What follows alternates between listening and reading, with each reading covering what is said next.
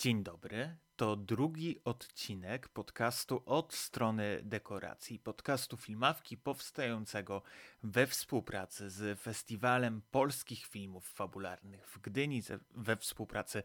promocyjnej. Ja nazywam się Maciej Kędziora i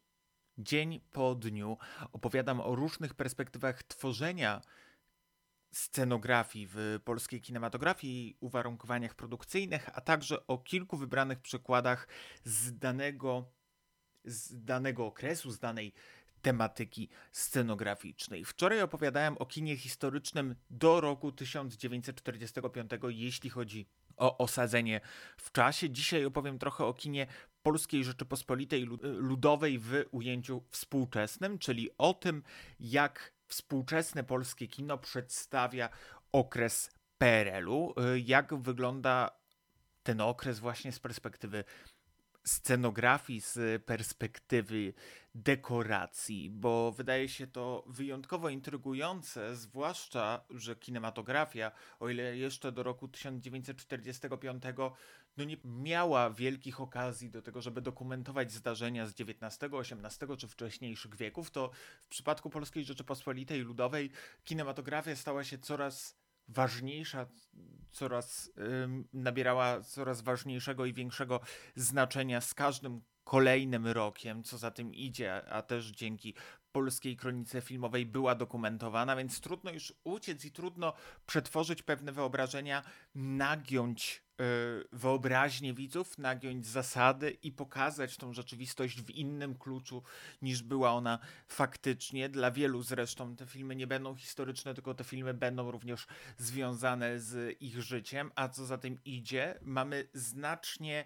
ostrzejsze spojrzenie osób oglądających ten film, zwłaszcza z y, bardziej doświadczonego pokolenia, a młodsi również będą musieli się w tej rzeczywistości odnaleźć. To jest trudne wyzwanie twórcze, jak pokazać przeszłość, jak ją nakreślić, jak ją opisać. Y, zwłaszcza gdy trzeba ją nakreślić kamerą z jednej strony, tworząc historię bohaterów, z drugiej strony tworząc y, historię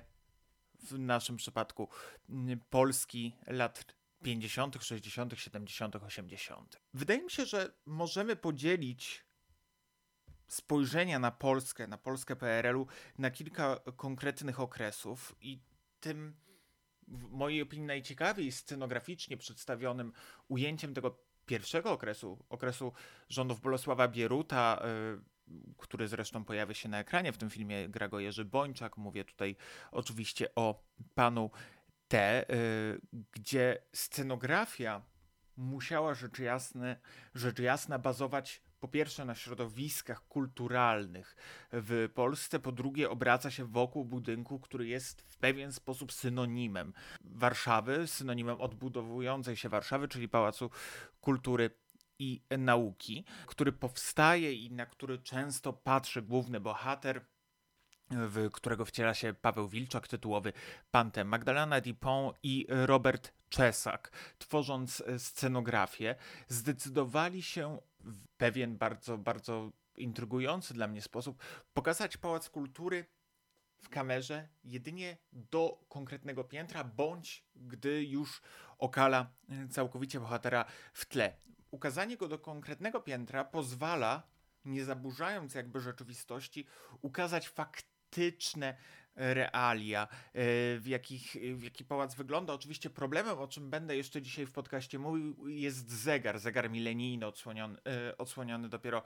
u schyłku XX wieku, a co za tym idzie problematyczne do tego, że nie można pokazać Pałacu Kultury w całości w kinie Polskiej Rzeczypospolitej Ludowej, co y, oczywiście y, utrudnia realizację filmów w mieście stołecznym, y, gdyż centrum jest naznaczone. Tą przeszłością oczywiście dochodzą do tego wieżowce, a co za tym idzie, kino PRL-u dziejące się w Warszawie, zwłaszcza sięgające lat odbudowy, lat odradzania się stolicy, stoi przed wielkim wyzwaniem tego, jak dobrze pokazać, jak, jak zamknąć głównego bohatera chociażby w jakichś przestrzeniach, które mogą jeszcze cofać nas do określonych czasów, tak jak na przykład restauracji artystycznej, w której faktycznie można zamknąć kamerę w ten sposób, gdzie widzimy prawie tylko bohatera, albo zejść pod w podziemie tak naprawdę, gdzie bohater może e, słuchać jazzu nielegalnie według fabuły. Ratuje też e, scenografia, a właściwie nie ratuje, bowiem scenografia jest bardzo dobra, ale pomaga scenografii Czerń i Biel. Czerń i Biel, która potrafi maskować to, co w scenografii trudniej y, ukryć, czyli chociażby kolory budynków, czyli chociażby jakieś fragmenty, które zaburzałyby przestrzeń ze względu na swoją paletę kolorystyczną. W czerni i bieli da się to ukryć, oczywiście też cofa nas to stricte do przeszłości, jeśli chodzi o zabieg formalny, ale scenograficznie myśląc, wydaje mi się, z mojej niedoświadczonej jednak perspektywy, że daje to pewną szansę zaistnieniu scenografii w znacznie lepszy i znacznie ciekawszy sposób w innym kluczu można o stolicy opowiedzieć, wykorzystując tą całą paletę barwną, bawiąc się nią i ciesząc się nią. E, przykładem tego jest oczywiście już dziejący się w trochę późniejszych czasach film, bo we mnie jest seks o Kalinie Jędrusik. Tam Wojciech Żogała odpowiadał za scenografię i niewątpliwie scenografia, choć również wykorzystująca pewne miejsca w Warszawie, chociażby w sekwencji otwierającej. E, zresztą jest to, jest to przestrzeń dość mi bliska, bo związana jeszcze z latami szkolnymi, więc bardzo mocno zakorzeniona w mojej pamięci. E, nie da się ukryć, że bo we mnie jest seks, bawi się kolorami, również kolorami w scenografii. I tutaj wydaje mi się płynie jedna z ważniejszych lekcji, czy to w Bo we mnie jest seks, czy też w ostatniej rodzinie, tam Jagna Janicka tworzyła scenografię, Jagna Janicka tworzyła też scenografię do Hiacynta, bardzo mroczną, ciemną, zagnieżdżoną w pokojach do przesłuchań, w korytarzach policji, zwłaszcza w korytarzach da się najlepiej oddać realia Polskiej Rzeczypospolitej Ludowej. Często te urzędy nie były przekształcone, więc są jakby intuicyjnie wręcz jeszcze potrafią nam się kojarzyć z okresem PRL-u. W ostatniej rodzinie Jagna Janicka y, potrafiła przekształcić właśnie przestrzeń mieszkania Beksińskich i uwrażliwić nas na każde pojedyncze szczegóły, bo właśnie szczegóły tworzą w tym przypadku scenografię. Wspominał o tym Jan P. Matorzyński jeszcze w kontekście Króla, e, adaptacji serialowej Szczepana Twardocha, że nawet gdy nie było potrzeby, to i te książki, które stoją na półkach, dzieją się gdzieś w tle, e, są zapisane, są żywymi rekwizytami, mają jakieś znaczenie, oddają realia epoki. Można zastanawiać się, po co dla 30-sekundowego, 20-sekundowego ujęcia wkładać tak wiele pracy inwestować w to tak wiele e, funduszy przeznaczonych na film, zwłaszcza, że te fundusze często są ograniczone. Wydaje mi się, że właśnie ten proces, proces dekoracji wnętrz, proces tworzenia scenografii, adaptowania przestrzeni już zastanych, pozwala nam zwrócić uwagę na to, czym faktycznie jest kinematografia i czym jest owiana sławą prawda ekranu, prawda obrazu. Wydaje się, że co zresztą robi skrypt, którego zadanie na planie jest bardzo ważne, skrypt najczęściej zajmujący się tym, żeby zachować kolejność konkretnych ujęć, żeby także zwracać uwagę na to, czy mamy ciągłość, czy ktoś jest ubrany w ten sam sposób, czy pewne rzeczy stoją w tym samym miejscu, gdy zmieniamy ujęcia kamery, często pracując na jedną kamerę, trzeba się nią przemieszczać i jedną scenę nagrać z kilkunastu różnych ujęć, czy, czy, czy, przynajmniej kilku. A co za tym idzie, i tak pokój, mimo tego, że zmieniamy ustawienie kamery, często zmieniamy ustawienie świateł i niekiedy również rozszerzamy sztucznie zaistniałe mieszkanie, no bo na przykład trudno sobie wyobrazić, żeby do ciasnej łazienki móc wejść z kamerą, ekipą dźwiękowcem, oświetleniowcem i jeszcze nakręcić scenę, która y, ma jakikolwiek sens do skryptu, a także do scenografa należy to, żeby myśleć o tym, jak działa ta przestrzeń lokacyjnie, myśleć o tym, jak trzeba przedstawiać pewne rzeczy, jak tworzyć y, przestrzeń, y, by, by móc ją zagospodarować w sposób także ergonomiczny dla ekipy. Y, Alan Starski w książce współpisanej z Ireną Stanisławską wspomina o tym, że niekiedy należy, o czym zdarza się zapomnieć, myśleć na jakim piętrze, na jakim poziomie będzie y, konkretne mieszkanie, konkretna przestrzeń, bo o ile może się okazać, że chociażby w górach czasem kręcąc, coś może być za wysoko i kiedy nie ma do tego dojazdu, no to nie sposób, by ekipa z kilogramami sprzętu mogła się tam wspiąć, jeszcze kręcić, później znieść ten sprzęt i przyjechać kolejnego dnia y, robić kolejny dzień zdjęciowy. Więc to są te elementy, w których należy myśleć o tym, czy daną przestrzeń można zaadaptować scenograficznie. Jeśli można, y, to czy jest to ergonomiczne, czy ta lokacja, mimo tego, że idealnie spełnia e, zasady filmowe, jest tak naprawdę nam potrzebna, czy nie można przekształcić innej przestrzeni w coś innego. E, jeśli chodzi o adaptowanie przestrzeni, no to nie sposób ukryć, że większość e, rzeczy, które, większość przestrzeni, które oglądamy na ekranie, to budynki czasem nieużywane, nieczynne więzienie, czy, czy jakieś przestrzeń, z której można skorzystać, jak na przykład szkoła po godzinach i kręcenie nocne e, w szkołach, czy też kręcenie w szkołach w wakacje, kiedy e, czasem ich przestrzenie są puste, zastanowienie się, w którym miejscu najlepiej oddać tę przeszłość, albo do jakiej wysokości kadrować, by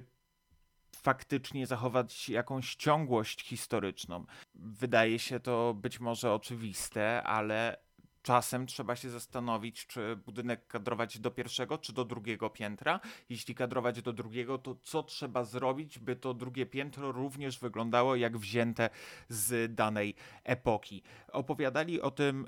Yy Marcel Sławiński i Katarzyna Sobańska w cyklu, który przeprowadzała, przeprowadzało y, Muzeum y, Kinematografii w Łodzi, prowadząc rozmowy z różnymi osobami zajmującymi się dekoracją wnętrz, scenografią, y, że może to wydawać się nieintuicyjne, ale jak Marcel Sławiński zwrócił uwagę, czwarty plan, w którym widać plastikową framugę okna, jest również czymś, co boli ich w oczy, co, co powoduje, że cały czas o tym myślą. I oczywiście obecnie technika y, pozwala na to, żeby te plastikowe okna w jakiś sposób wymazać i zastąpić je y, oknami zgodnymi z epoką, ale trzeba o tym myśleć, czy, czy mamy na to fundusze, czy mamy takie możliwości. Stąd wracam do myśli Jana P. O szczególe, y, o myśli z króla każdy szczegół może mieć znaczenie, bo za pierwszym razem możemy czegoś nie zauważyć, za drugim razem możemy czegoś nie zauważyć, ale nasza rola, nasza percepcja jest tylko percepcją jednostki. Być może 100 osób tego nie zauważy, ale ta 101 będzie osobą, która dostrzeże jakiś błąd, jakąś wadę. Więc jeśli możemy zrobić wszystko, by tej wady nie było, należy się temu poświęcić i należy dopracować każdy pojedynczy szczegół. Stąd też wspominałem w ostatnim odcinku o dokumentacji, dokumentacji historycznej, ale oczywiście dokumentacji, która również odpowiada rzeczywistości y, Polskiej Rzeczypospolitej Ludowej, przetwarzanej we współczesnej kinematografii. Niekiedy y, siły techniczne są już tak duże, że można sobie pozwolić na postawienie wielkiego green screena na y, ulicy, co pozwala nam nakręcić ten fragment, który jest faktycznie jeszcze żywcem wzięty z epoki, żywcem pozostawiony z epoki, tak powinienem powiedzieć, a później na green screenie wypełnić resztę przestrzeni, tak by y, zasłonić chociażby wieżowce, y, jakieś nowoczesne budowle czy budowle odnowione, y, które już tak naprawdę w filmie nie mogą działać. To jedna perspektywa. Druga tak jak już wspomniałem, w Bowiem nie jest seks, gdzie scenografię robił Wojciech Żogała, pozwala nam stworzyć pewien mit, który pozwoli nam nie zwracać uwagi na konkretne szczegóły, a raczej scenograficznie zawłaszczyć naszą wyobraźnię kolorystyką, paletą barw, tutaj bardziej pastelową. Rzecz jasna w przypadku filmu Katarzyny Klimkiewicz, także myśląc o kostiumografii, o całkowicie innym, innym pionie, o którym nie mówię w przypadku podcastu od strony dekoracji, ale dzięki pastelowości kostiumów, można również działać z pastelowością scenografii, z tym jak wyglądają kolory w danym filmie, a przez to także zapomnieć o tym, w jakich w jakiej rzeczywistości dany y, film jest osadzony, co w moim przynajmniej przypadku się wydarzyło, oglądając Bo we mnie jest seks. Y, czasem jednak możemy nie dostrzec pracy, którą wykonuje scenograf, scenografka, tworząc y, scenografię, a jednak gdy ktoś zwróci nam uwagę, to możemy mieć wielki efekt wow. Dla mnie takim efektem wow był film Ukryta gra Łukasza Kośmickiego i wspomniany już Zegar Milenijny. Oczywiście film dzieje się w czasach Polskiej Rzeczypospolitej Ludowej, a więc nie mogło być zegara na Pałacu Kultury i Nauki, a gdy mamy kadry, to faktycznie ten tego zegara nie ma. I nie ukrywam, że gdy pierwszy raz oglądałem ukrytą grę, ten zegar znajduje się właśnie, na, jak już wspomniałem, na trzecim, czwartym planie. Nie jest w ogóle istotny. Ale gdy ktoś zwrócił mi na to uwagę, to pomyślałem, że ten pojedynczy szczegół to był jeden z pierwszych momentów, kiedy pomyślałem o pojedynczych szczegółach, które wchodzą właśnie w film, które tworzą obraz filmu, tworzą jego kanwę, o tych pojedynczych, drobnych elementach dzięki których film staje się dziełem e, sztuki, staje się czymś większym niż prostą rozrywką e, i, i prostą pracą, jak zwykło mi się wydawać jeszcze przed przed studiami i przed pójściem do szkoły filmowej, a więc ukryta gra i zegar, a właściwie brak zegara spowodowało, że scenografia robiła na mnie wielkie wrażenie. Tam scenografię przygotowywał tegoroczny laureat platynowych Lwów y, Alan Starski. Jeśli jednak miałbym powiedzieć o filmie, który najbardziej mi zaimponował, jeśli chodzi o przedstawienie scenograficzne, przedstawienie przestrzenne e, w kinie ostatnich lat, odnoszącym się właśnie i cofającym nas do czasów PRL-u, to nie sięgnąłbym po dzieła perfekcyjnie wykonane technicznie, jak żeby nie było śladów. Paweł Jarzębski, jak Ostatnia Rodzina, Jagna Janicka, e, mimo tego, że filmy Jana P. Matuszyńskiego wraz oczywiście dziejącym się wcześniej, ale wciąż e, królem robią na mnie ogromne wrażenie, jeśli chodzi o przygotowanie, jeśli chodzi o research, jeśli chodzi o dokumentację, jeśli chodzi o przełożenie, translację dokumentacji na dzieło filmowe, na to, jak wygląda konkretna rzeczywistość, jak wygląda każdy pojedynczy szczegół i każdy pojedynczy rekwizyt, to jednak chyba minimalnie bardziej e, zachwyciła mnie w pewien sposób także dziedziną kreacji. Anna Anosowicz y, tworząc scenografię do filmu Najmro Mateusza Rakowicza. Przestrzenie, które dzieją się w Najmro oczywiście ratowane są żółtą poświatą, y, ratowane w tym kluczu, że powodują, że przez chwilę zapominamy w jakiej rzeczywistości ma się to dziać. I Anna Anosowicz mam wrażenie nie postawiła stricte na realizm, a przynajmniej nie realizm jest tym, co w scenografii mnie najbardziej urzeka, a przetworzenie realizmu na rzecz duchologii. Duchologii, o której oczywiście pisała Olga Drenda, nie da się ukryć, że okres e, krańcowego PRL-u, okres transformacji ustrojowej, którą również oglądamy na ekranie e, patrząc na Najmro, jest okresem, który jest bardzo znaczący w pojedynczych rzeczach, w pojedynczych mebelkach, w pojedynczych elementach, w pojedynczych strojach, e, w rekwizytach, które wypełniają ten plan. No symbolem tego jest oczywiście dla mnie plakat Klątwy Doliny Węży Marka Piestraka, e, pewien niesamowity rekwizyt, który cofa nas do y, czasów. Y, tutaj też nie sposób nie zwrócić uwagi na kostiumy, gdzie mundury przechodzą rzeczywistość, ale także scenograficznie, chociażby przemalowywanie milicji na policję i przemalowywanie radiowozów, tworzenie przestrzeni i dokoptowywanie jej właśnie do zmieniających się czasów. Z drugiej strony hotel, który faktycznie żyje, mam poczucie, że tętni tam życie, podobnie jak e, w brokacie serialu Netflixa. I wydaje mi się, że właśnie w takim duchologicznym przetworzeniu rzeczywistości, adaptacji wnętrz, o, których, e, o której dzisiaj chciałem też e, Państwu opowiedzieć, kryje się kolejny element, za który należy cenić scenografię cenić osoby zajmujące się scenografią i pracujące w pionie scenograficznym, albowiem to dzięki ich zdolności do adaptacji wnętrz, do adaptacji miejsc, które są już zastane, kryje się magia polskiej kinematografii, a także kinematografii w ogóle. To był drugi odcinek podcastu od strony dekoracji. W kolejnym odcinku polskie kino dramatyczne i trochę o tym, jak czyta się scenariusz i jak patrzy się na jego koszty. Ja nazywam się Maciej Kędziora. Podcast powstaje w ramach współpracy promocyjnej z Festiwalem Polskich Filmów Fabularnych. W przygotowaniu go towarzyszy mi książka Scenografia autorstwa Alana Starskiego i Ireny Stanisławskiej. Do usłyszenia już jutro.